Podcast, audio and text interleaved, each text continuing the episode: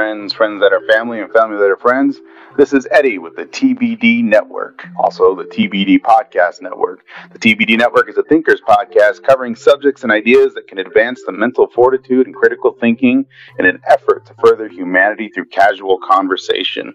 But right now, you are listening to the Jimmy James Show, A to Z. Have a good one. Oh, thank you. This is the Jimmy James Show A to Z. Come find out what is wrong with me.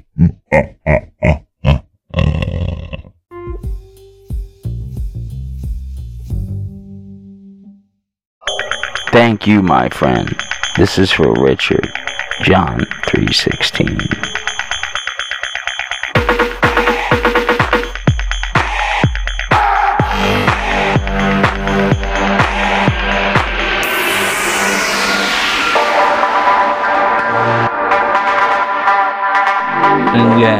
It's 3 minutes and 16. This beat is called John 316. Seconds. Seconds. Seconds. 3 seconds. John 316. John 316. John 316.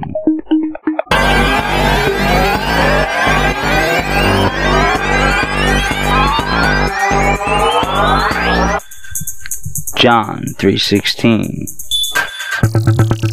John 316.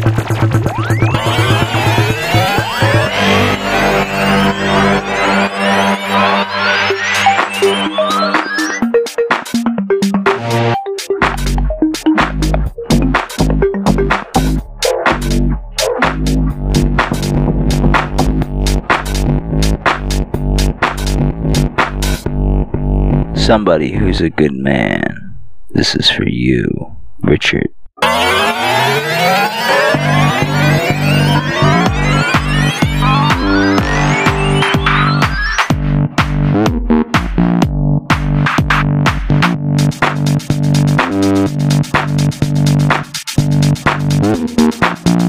We're gonna make this 3 minutes and 16 seconds count. Let's go.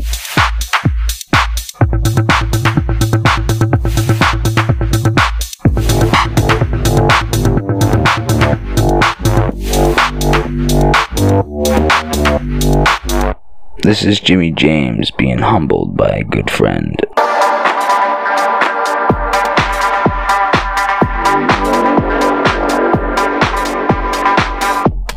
Vertical momentum. Vertical momentum.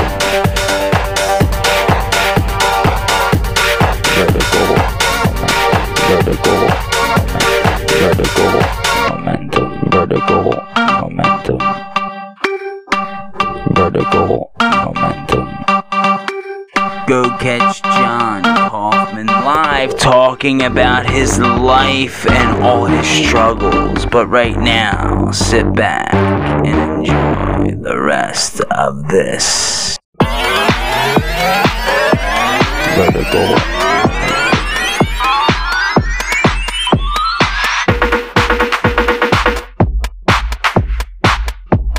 vertical momentum.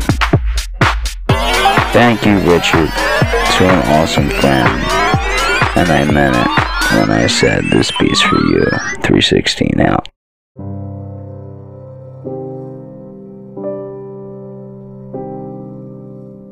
History Ancient Greece Leonidas versus Xerxes a god in his time of Persia. Leonidas at Thermopylae, 1814. Leonidas, DC 480 BC, king of Sparta from 491 BC. Held pass at Thermopylae for three days with 300 Spartans and 700 Thespians against the Persian army. Leonidas and his followers all died. Xerxes and the Persian invasion. Battle of Thermopylae. After the battle, Leonidas, c. 530 to 480 BC, was a king of the city-state of Sparta from about 490 BC until his death at the Battle of Thermopylae against the Persian army in 480 BC.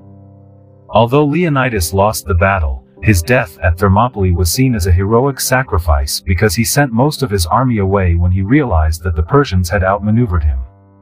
300 of his fellow Spartans stayed with him to fight and die. Almost everything that is known about Leonidas comes from the work of the Greek historian Herodotus, c. 484, c. 425 BC. Training as a hoplite. Leonidas was the son of the Spartan king Anaxandrides, died c. 520 BC. He became king when his older half-brother Cleomenes I, also a son of Anaxandrides, died under violent, and slightly mysterious, circumstances in 490 BC without having produced a male heir. Did you know? The Thermopylae Pass was also the site of two other ancient battles. In 279 BC, Gallic forces broke through Greek forces there by using the same alternate route that the Persians did in 480 BC. In 191 BC, the Roman army defeated an invasion of Greece by the Syrian king Antiochus III at Thermopylae. As king, Leonidas was a military leader as well as a political one. Like all male Spartan citizens, Leonidas had been trained mentally and physically since childhood in preparation to become a hoplite warrior. Hoplites were armed with a round shield, spear and iron short sword.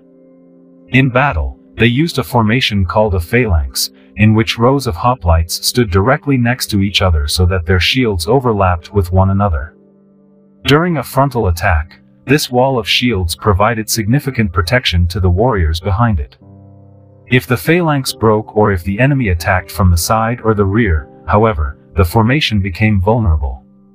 It was this fatal weakness to the otherwise formidable phalanx formation that proved to be Leonidas' undoing against an invading Persian army at the Battle of Thermopylae in 480 BC. How ancient Sparta's harsh military system trained boys into fierce warriors. How ancient Sparta's harsh military system trained boys into fierce warriors. Read more. Read more about how ancient Sparta's harsh military system trained boys into fierce warriors. Xerxes and the Persian invasion. Ancient Greece was made up of several hundred city-states, of which Athens and Leonidas Sparta were the largest and most powerful. Although these many city-states vied with one another for control of land and resources, they also banded together to defend themselves from foreign invasion. Twice at the beginning of the 5th century BC, Persia attempted such an invasion. In 490 BC the Persian king Darius I, 550 to 486 BC, instigated the initial such attempt as part of the First Persian War, but a combined Greek force turned back the Persian army at the Battle of Marathon. Ten years later, during the Second Persian War, one of Darius' sons, Xerxes I, c. 519 to 465 BC, again launched an invasion against Greece. Battle of Thermopylae under Xerxes I, the Persian army moved south through Greece on the eastern coast, accompanied by the Persian navy moving parallel to the shore. To reach its destination at Attica, the region controlled by the city-state of Athens, the Persians needed to go through the coastal pass of Thermopylae, or the Hot Gates, so known because of nearby sulfur springs. In the late summer of 480 BC, Leonidas led an army of 6,000 to 7,000 Greeks from many city-states, including 300 Spartans, in an attempt to prevent the Persians from passing through Thermopylae. Leonidas established his army at Thermopylae, expecting that the narrow pass would funnel the Persian army toward his own force. For two days, the Greeks withstood the determined attacks of their far more numerous enemy. Leonidas' plan worked well at first, but he did not know that there was a route over the mountains to the west of Thermopylae that would allow the enemy to bypass his fortified position along the coast. A local Greek told Xerxes about this other route and led the Persian army across it, enabling them to surround the Greeks. Much of the Greek force retreated rather than face the Persian army. An army of Spartans, Thespians, and Thebans remained to fight the Persians. Leonidas and the 300 Spartans with him were all killed, along with most of their remaining allies. The Persians found and beheaded Leonidas' corpse, an act that was considered to be a grave insult.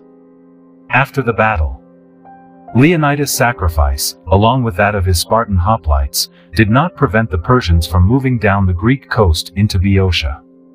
In September 480 BC, however, the Athenian navy defeated the Persians at the Battle of Salamis, after which the Persians returned home. Nonetheless, Leonidas' action demonstrated Sparta's willingness to sacrifice itself for the protection of the Greek region. Leonidas achieved lasting fame for his personal sacrifice. Hero cults were an established custom in ancient Greece from the 8th century BC onward. Dead heroes were worshipped, usually near their burial site, as intermediaries to the gods. Forty years after the battle, Sparta retrieved Leonidas' remains, or what were believed to be his remains, and a shrine was built in his honor.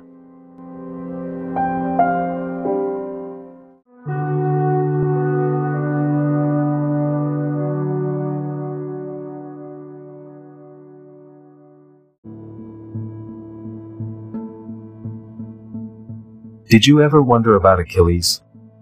As orthopedic surgeons, we frequently evoke his name while examining the foot and ankle. Most of us think he was a mythologic Greek hero. The truth is that there may well have been a real Thessalian warrior, later mythologized by his semi-literate people. The story goes that his mother, Thetis, made him invulnerable by dipping him in the river Styx while he was still an infant. The problem was that she held him by the heels, which were not wetted, this remained a vulnerable part of his anatomy. Achilles became a great warrior and slew Hector of Troy in battle. Hector's father, Priam, was suffered to remove the body for cremation. All of Troy mourned the death. In his final battle, at the very gates of Troy, Paris, guided by the god Apollo, launched the arrow that fatally struck Achilles in his vulnerable heel. Achilles was cremated and his ashes buried in the same urn as those of his friend Patroclus. This was well, because it was said that Achilles and Patroclus shared the love that dares not speak its name. Is all of this just mythology? Could there be at least some minimal correspondence with actual story? Biblical archaeologists and historians have talked about the epic theory of history. The story of Gilgamesh preceded our own Judeo-Christian themes and bears some striking similarities. Heinrich Schliemann excavated the mound at Hissarlik in the Dardanelles in 1873, finding convincing evidence that this was indeed the site of ancient Troy. Schliemann also excavated a tumulus or mound that was said to contain the remains of Achilles. Finding no bones, he concluded this was really a cenotaph or memorial, rather than an actual burial place. This all still evokes interest and speculation. In all, it is easy to understand why due consideration of the subject should be of paramount importance to the practicing orthopedic surgeon. God forbid that any one of us should be in the position of recommending surgery on the heel cord for a professor of the classics or the like. The purpose of our paper is to start your ruminations on a topic you might be called upon to discuss. Suppose that Achilles, or a reasonable prototype, really did exist. How could an arrow shot to the heel kill anyone, mortal or immortal? On the face of it, some imagination is required. Revert then, to your days in physical diagnosis class and run through the categories. Infectious the tip of the arrow could have been smeared with Clostridium perfringens, Yersinia pestis, or the like. Biological warfare was known to have been practiced in the Middle Ages. Do you remember stories of pestilence victims being hurled over city walls by catapults or trebuchets? Did Hippocrates, for whom we have accounts of chronic shoulder dislocations being cured with a red-hot iron poker inserted into the shoulder, attempt to repair Achilles tendon? A post-operative wound infection with subsequent gangrene and osteomyelitis may have caused Achilles' demise. Lister, for all his contributions to asepsis, had not been born yet. Did atelectasis set in while he was bedridden? As far as I know, the incentive spirometer had not been invented yet. Nor had antibiotics, for the ensuing pneumonia, for that matter. And what of his last tetanus shot? Toxic, South American natives routinely hunt with darts dipped in curare. How about botulism toxin? Bulfinch does, without attribution or further details, state that when Paris shot Achilles in the heel, it was with a poisoned arrow. Recall now Philoctetes, son of Pois. He was bitten on the foot by a poisonous water snake. The wound putrefied and it was said that the anaerobic odor could be smelled miles away. Here, however, the king of Ithaca, Odysseus Ulysses rescued him and he was eventually cured. The tip of the arrow may have been made with metal. Was this metal lead? Metabolic was Achilles suffering from hyperthyroidism. In the days before Gull in the 1800s nothing was known about the thyroid. Maybe the pain caused a thyroid storm. Congenital The posterior tibial artery lies in close proximity to the Achilles tendon. Although nothing suggests it, maybe Achilles suffered from hemophilia and bled to death. Immunologic The arrow was made with a multitude of materials. Achilles may have been allergic to any one of them and succumbed to deadly anaphylaxis. Traumatic a pulmonary embolus in the post-injury time frame could be postulated. There are precedents for trauma to explain historical events of mythology. Oedipus, as a baby, was tied by the feet and left hanging from a tree till rescued by a peasant. Thereafter he was called Oedipus, or swollen foot. He obviously survived, but went on to kill his father, bed his mother, and tear his eyes out in remorse. Again, the ancients seemed challenged with regard to feet. Let's not forget about compartment syndrome.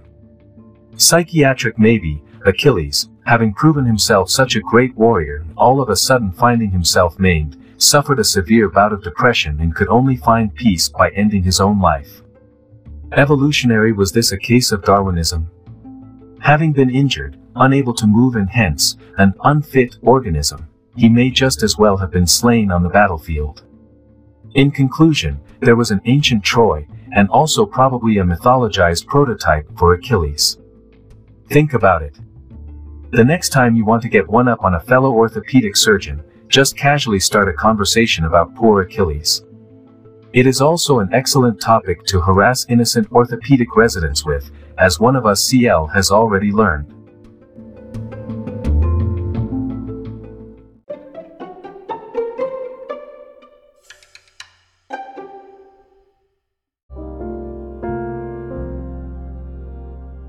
This is the third and final story. For my pops. Braveheart is a thrilling film, but it's one of the least historically accurate movies ever made. They may take our lives, but they'll never take our freedom. The speech by William Wallace is one of the most famous in film history. To a generation of moviegoers, Mel Gibson's Braveheart cemented William Wallace's place as one of the greatest military leaders of all time. Gibson's film portrays William Wallace as a reluctant hero who draws his sword in vengeance after his beloved wife is murdered. It then proceeds to tell the story of his life, exploring some of his key battles, and ultimately ends on a tragic note, as Wallace is betrayed and put to death by the English. Braveheart's conclusion is an optimistic one, however, presenting him as the inspiration for Robert the Bruce, who would ultimately lead Scotland to freedom. Unfortunately, as thrilling as the film may be, in truth, it's generally considered one of the least historically accurate movies. That's largely because Braveheart director and star Mel Gibson drew upon the account of a bard named Blind Harry, a storyteller who claimed to use primary sources when writing his account of Wallace, but probably didn't Blind Harry wrote about William Wallace about 100 years after the events of his life happened, and it's unknown how much of his accounts were fact. All this means Braveheart should be seen as a movie based on a fictional account loosely inspired by historical events, and it's no surprise the film is historically inaccurate. William Wallace wasn't Braveheart at all. Braveheart is actually attributed to Robert the Bruce's literal heart. A blended image features a painting of Robert the Bruce, Chris Pine as Robert the Bruce an outlaw king, and Mel Gibson as William Wallace in Braveheart. Braveheart rejoices in its inaccuracies, owning them from the start, because even the title is wrong. Most viewers will naturally assume Braveheart refers to William Wallace, but the name is actually associated with Robert the Bruce. According to the 14th century writer John Barbour, Robert the Bruce always regretted not going on a crusade. He had one of his knights swear to take his heart to Spain in a silver case after his death, so he could find some way of participating in a crusade. In the heat of battle, this knight threw the urn containing the heart at the opposing army, crying out, lead on brave heart, I'll follow thee. Braveheart's title has nothing to do with William Wallace, nor is the reason for the name ever shown in the film, thankfully. Interestingly, other scenes involving Robert the Bruce in the movie are also historically inaccurate. Robert the Bruce is portrayed as a noble who betrays William Wallace more than once in his battles against the English, but that didn't happen. That's largely because Robert the Bruce initially wasn't involved in the Scottish rebellion against the English at all. The Bruce clan had a legitimate claim to the Scottish throne, but the country itself was in so much turmoil that they didn't push for the claim but bided their time until there was enough Scottish support for rebellion. That's why Robert the Bruce is said to have been inspired by Wallace, taking up the cause after Wallace's death. William Wallace's backstory in Braveheart is completely fictional. William Wallace did not grow up as the child of farmers. Mel Gibson as William Wallace in Braveheart. Mel Gibson plays the role of William Wallace well, opening with an account of Wallace's formative years designed to make him sympathetic. Unfortunately, it's largely ahistorical, because in reality, Wallace was a lesser noble, his father and brother certainly didn't die in battle against the English. In fact, by the time conflict with the English came to a head, William Wallace was already an adult, not a child watching his older family members go to battle. Although Blind Harry does give an account of Wallace's wife dying in similar circumstances to the film, his version of Wallace is already a bloodthirsty war leader. Interestingly, Blind Harry doesn't appear to have named Wallace's wife at all, with the name Miranda added by later scholars who copied his manuscripts and Marion used by others, which isn't used in the movie so as not to sound similar to the legend of Robin Hood. Braveheart goes for a more traditional name, Murron. Braveheart makes up the reason for William Wallace's war on the English. William Wallace did not go to war for his wife. Patrick McGoohan as King Edward. William Wallace's war on the English had nothing to do with revenge in the real world and it was certainly nothing to do with the noble right of jus primae noctis, the right of a noble to sleep with a local bride on her wedding night. Although accounts of jus primae noctis run all the way back to the Epic of Gilgamesh some 4,000 years ago, there's actually no historical evidence it was ever the nobles were bribed. As the clock strikes twelve, the year's final hour, a hush descends, anticipation devours. In the darkness of night, a magical bliss, a moment of enchantment, the midnight kiss. Whispers of hope fill the air all around, hearts beating faster, love's symphony resounds. Eyes meet, souls entwine as the stars align, a tender connection, a love so divine. Underneath the moon's soft and gentle glow, two souls come together, their love on show.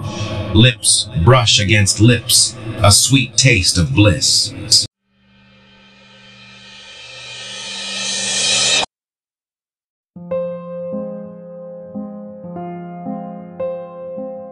Alright, alright, alright. This is Matthew McConaughey saying, check out Jimmy James while I drive away my Lincoln. Yeah. Hey, what's up, guys? This is Jimmy James, and I'm here to tell you one more freaking time. Fuck it. Let me do that again. This is Jimmy James telling you one more fucking time. You must now, according to Spotify, can you please go to uh, Spotify and follow me? Because that's the only way I can even get a red cent. Please follow me. I'm begging you, follow me. I got no food on the table. Follow me. They won't pay me anymore. They said I need a certain amount of followers on Spotify. Please go follow me. I'll do anything. Anything you say, I'll do it. But, alright, I'm just getting a little carried away. Um, if you can, um, yes, um, if you can, um, please follow me on Spotify. Um, I'll put, I'll put the, I'll put the link in there. Um, oh, and, uh, also, goodbye. Bye. world. Okay, Jim, I'll see you around. Where you going? Oh, oh no! Oh, that's not what I thought he meant by that at all! Goodbye, everybody.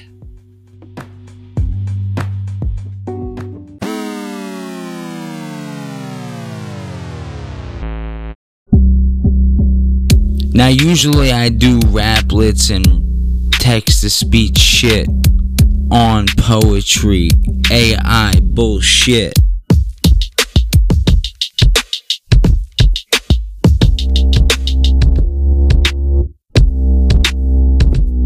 Fuck it. This is a new beatdown. Now listen.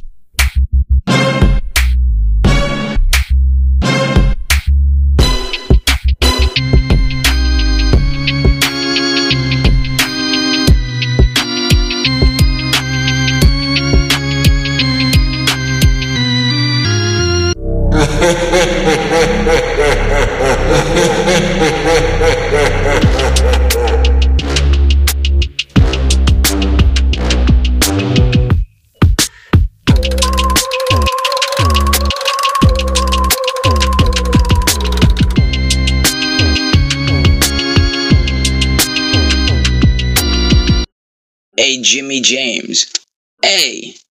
think you could do better? Let's say